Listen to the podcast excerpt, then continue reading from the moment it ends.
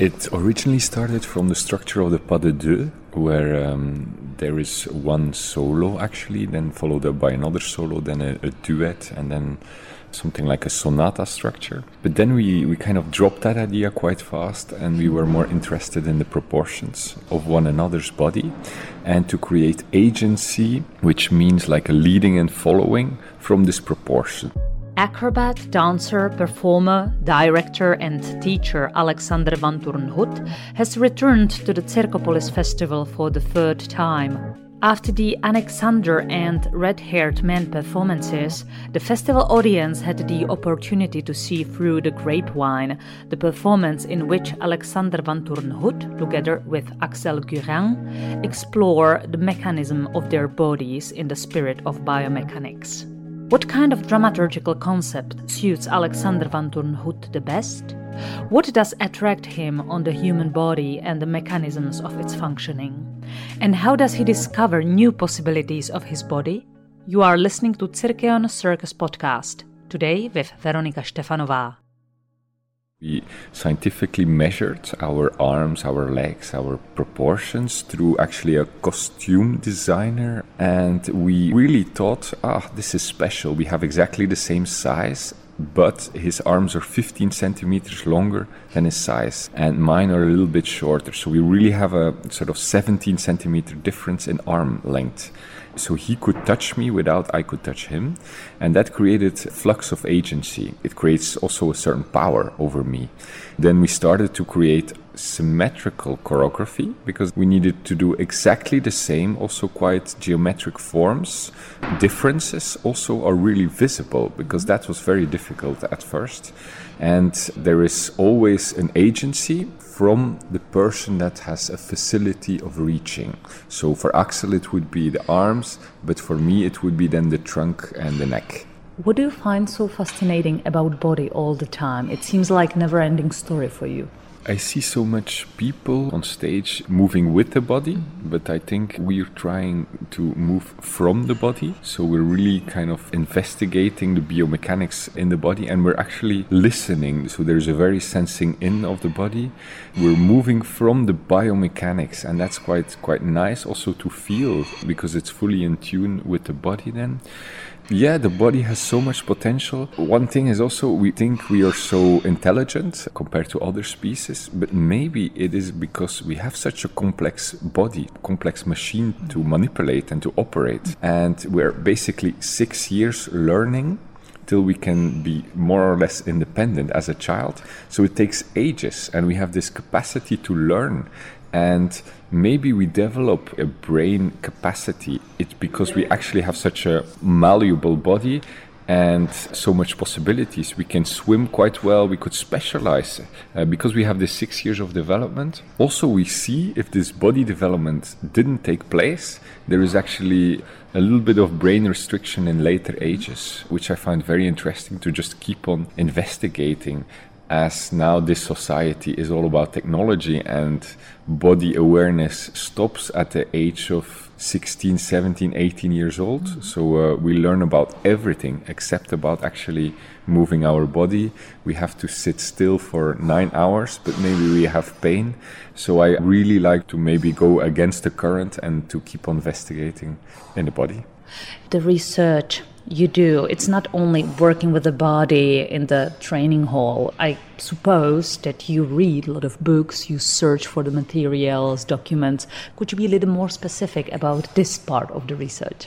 I was a lot in this anthropometry and in D N A on sports. There is one book about, it's all about D N A in sports, where certain athletes just have a really predisposition to become sort of superhuman. So Talent is Overrated is another book, because there are sport athletes like Michael Phelps is a famous swimmer, but also Usain Bolt is also famous for not actually training that much. Maybe that's also a good strategy, but he really has a predisposition. He, for example, has an extra tendon in the calf. There is a sort of tribe, I mean, like um, Kenya also, where the long distance runners are coming from.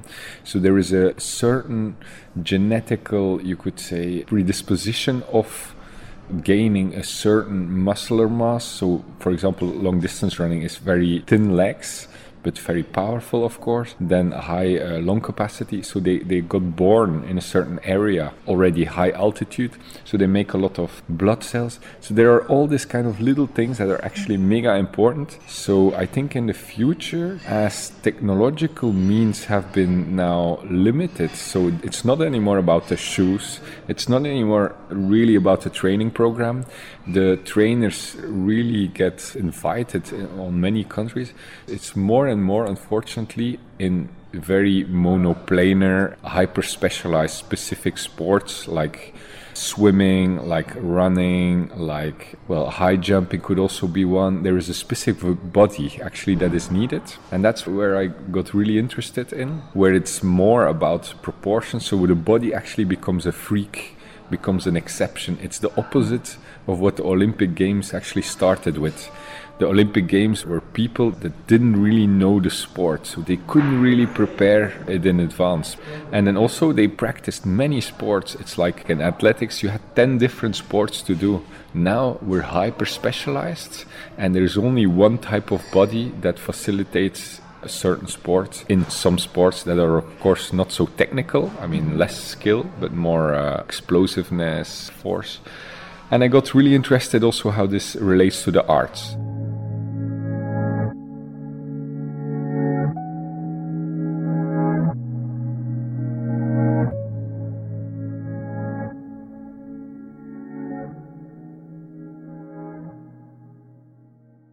I got this experience in the Ballet of Flanders, where I was teaching thirty-six ballerina, ballerinos, and then it was really striking how standardized the bodies were, which means long arms, long limbs, and that's more, that's not from a technical point of view, but more from an aesthetical demand, and that's uh, really striking for me. Of course, there is the woman that need to be smaller, because if she goes on pointe shoes, she cannot be taller than a man, and all this kind of like small intricacies. But then there is really an aesthetical value, and this has its heritage still in contemporary dance. If you look like Pina Bausch, it's still like that. And that I found very interesting. Also because often we're not so aware, and then I was teaching them a little bit about the proportion, and they were totally unaware. And I was also very unaware. I mean, it's, it's many people. If we know ourselves better, we know our strengths and our weaknesses.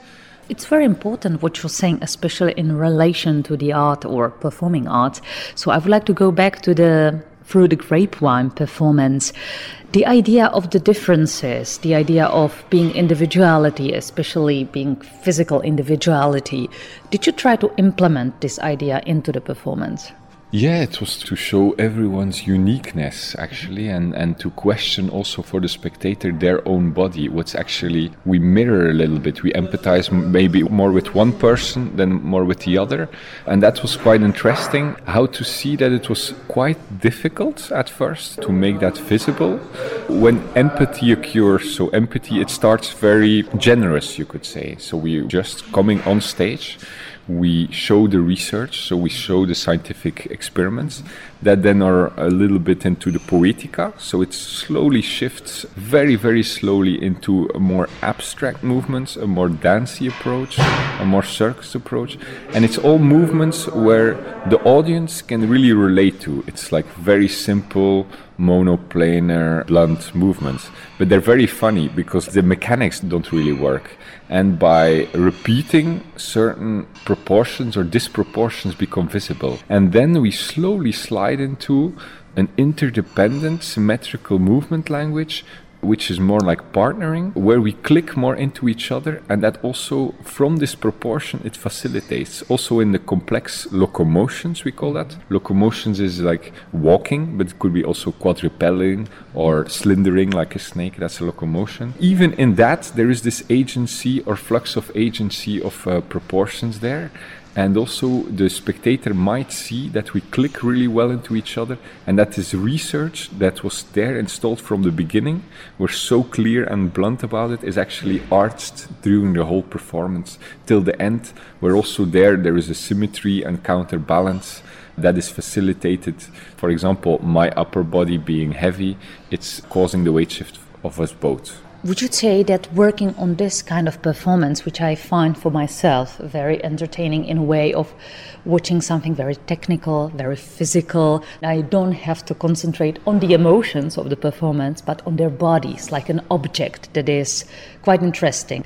Would you say that for you, as for performer and the author of the performance, was this kind of creation different than the creations before? Yeah, it was not easy because it's confronting. Let's say there is the Leonardo da Vinci man, like uh, L'homme de Vitruve, uh, that is like exactly the same span width, so like the same uh, wingspan, the arms and the legs, and then you, it turns out, ooh, I don't have that. Therefore, maybe we tried it to have it a little bit more biomechanical and to see the body really as an object, apart from its cultural and mm. um, social connotations and background. So that was actually a help to see the body so abstract, genderless, just as a sort of shape. I think also for Axel, so in that sense, other creations really uh, were more introspective in sort of autobiographical, sort of like how did I deal with certain things, how did I had to come over difficulties, and then objects were introduced to that. This is just two bodies. We fortunately have also the space that also defines uh, very much Uh, the performance where we can relate to, so it's uh, not a sexy word, but it's very formal. And in that there can be a lot of emotional load also, but it comes from a dry comical. It mm-hmm. almost comes from its humor, where if no one laughs, it's totally fine as well, and one can laugh at very. It's also not predictable where one will will have the aha. Erlebnis, so kind of like, ah, this person sees it at that moment, and then another person sees it there. So it's quite a nice thing. One spectator can be like, ugh, and then the other person can laugh, and that's a very rich uh, experience for me. It seems like that you had to invest a lot of time in this kind of research. Could you describe more the technical perspective of this performance? There was a big advantage that Axel and I knew each other for nine years. Mm-hmm. Uh, he was my ex-student, so that also facilitates certain problematics in sense of touch and so on. But we did spend a lot of time. It was uh, majorly created in the confinement, the first one. And we were a bubble with three, with Emmy Weissenden also. And we created in total eighteen weeks. But it was also a scattered period. It was like uh, we're not all at once. So it was a week here and there. There also came out another small performance of the research. Basically, we were researching without any need of output, or we didn't know when we were performing. It was really the beginning of this COVID crisis. We were just kind of giving ourselves the confidence and let's say, oh, we just continue no matter what, and then it comes out no matter when. So that was quite fruitful. We searched all the possibilities, and basically what's quite striking is that you first see that it looks like that there are no possibilities. Mm-hmm. So you go to a certain tunnel or like a river, and then it's quite frustrating because the possibilities don't emerge, and then there is a delta or something that emerges. So you go to a frustrating tunnel, and then it opens up like this hand grips, which are so valuable because that are the first points of contact. And then we feel in the research that there is sort of feedback loop where we're researching and we think like, ah, but this we found already. Mm-hmm. But actually that doesn't occur straight away. And so we keep on like falling, uh, stumbling onto the same research that we have found already. And then we're sort of like, ah, we might have gone to the end of the research in that specific limitation because it's really, really limited. So we go through this limitation, strong limitation, a tunnel, and then hopefully it opens up. And sometimes it doesn't, because it can be weeks of research on one scene and then that's not in. Memory is hyper important. Otherwise we produce minimum double amount of material what comes in.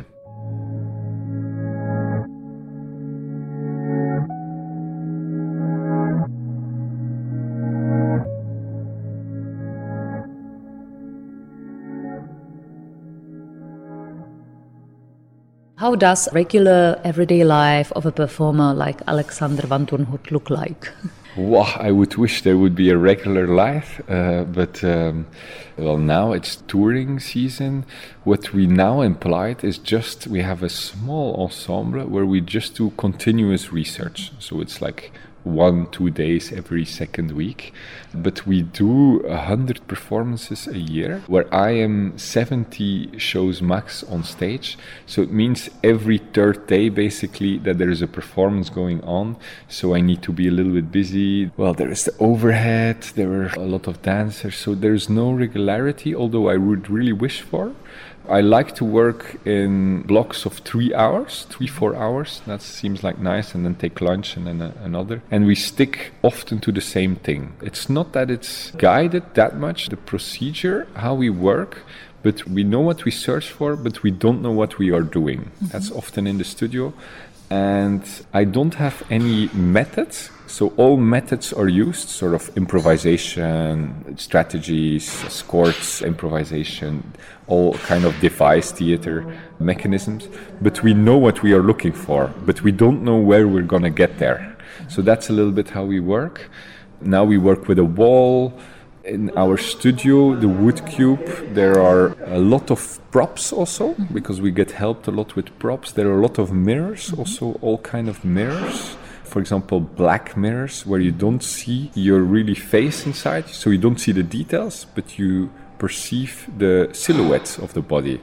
That's also a nice thing I implied. It's all with natural materials. There are, of course, all meetings. There is like a Belgian artist, Luc Tuymans, and he spends ninety percent of his time just in branding and knowing where his paintings could be, or like to whom he wants to sell. So he sells it in advance. So let's say for next year he has twenty paintings to make and they're all sold in advance. But this also in the arts is unfortunately quite important. So I am also maintaining certain collaborations, and I also enjoy talking that.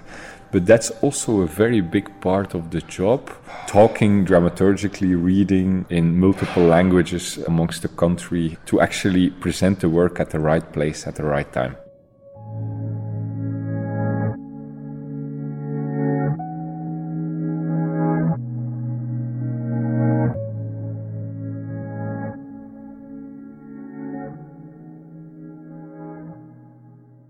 We need a core of people, because our work is often partnering. We need that they know each other well to just overcome certain, like, I mean, there are other type of sweat, kind of like the dress code. I mean, like all these small things where it shouldn't be an issue, but are a little bit issue, like in- insecurity. So everyone knows that a little bit in the group. So basically what I would like is just to keep it very close to us.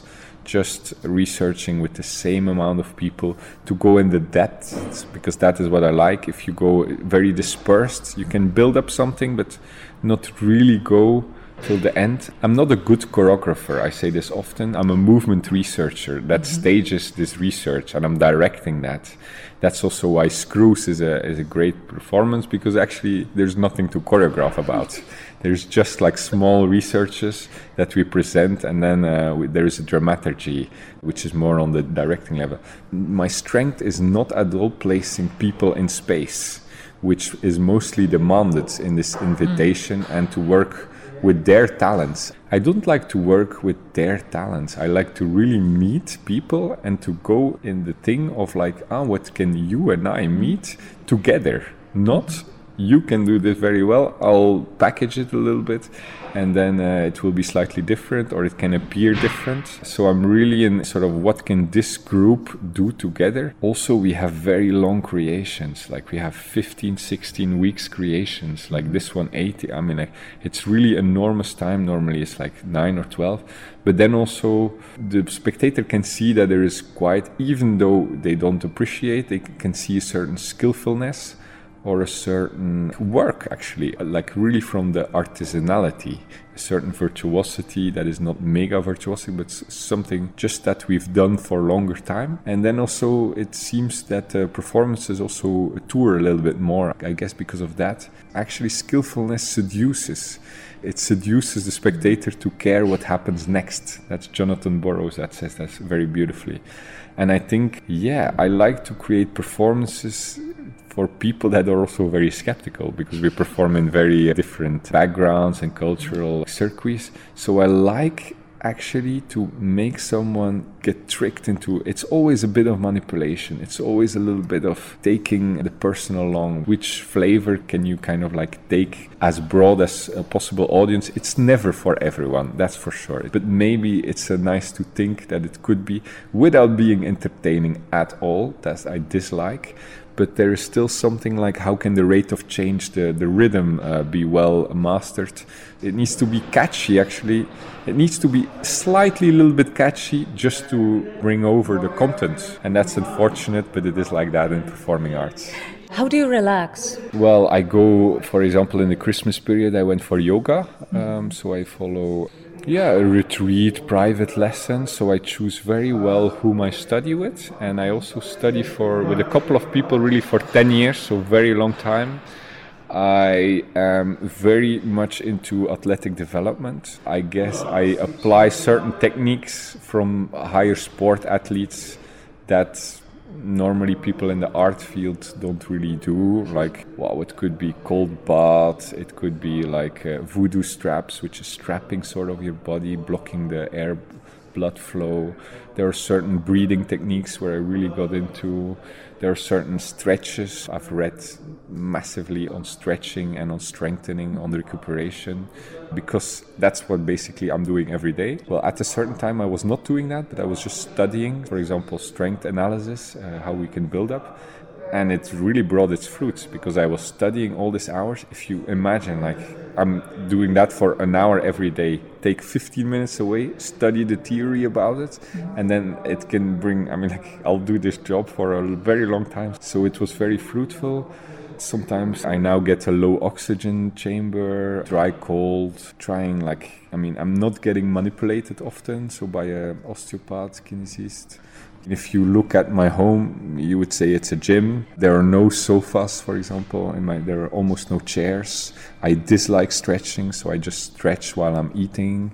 There are certain strategies that are just make almost no distinction between work and life, and that also makes me rest kind of uh, more deeply. And resting is a very important thing, so I also switch off the phone to really maximize the rest. I have mental coaching, communication. So there is a lot of, there is a big team around us, uh, or around like me, us, to really facilitate actually what needs and to optimize sort of hours in a day. I've read a lot about efficiency versus efficacy, leading, giving, psychology of when to say what. It's very important. You're actually giving all your best, and still you need to criticize your, your performer a little bit. How do you say it after a performance? What is the best strategy? You can do it intuitively, but it's also good to be advised how to do it.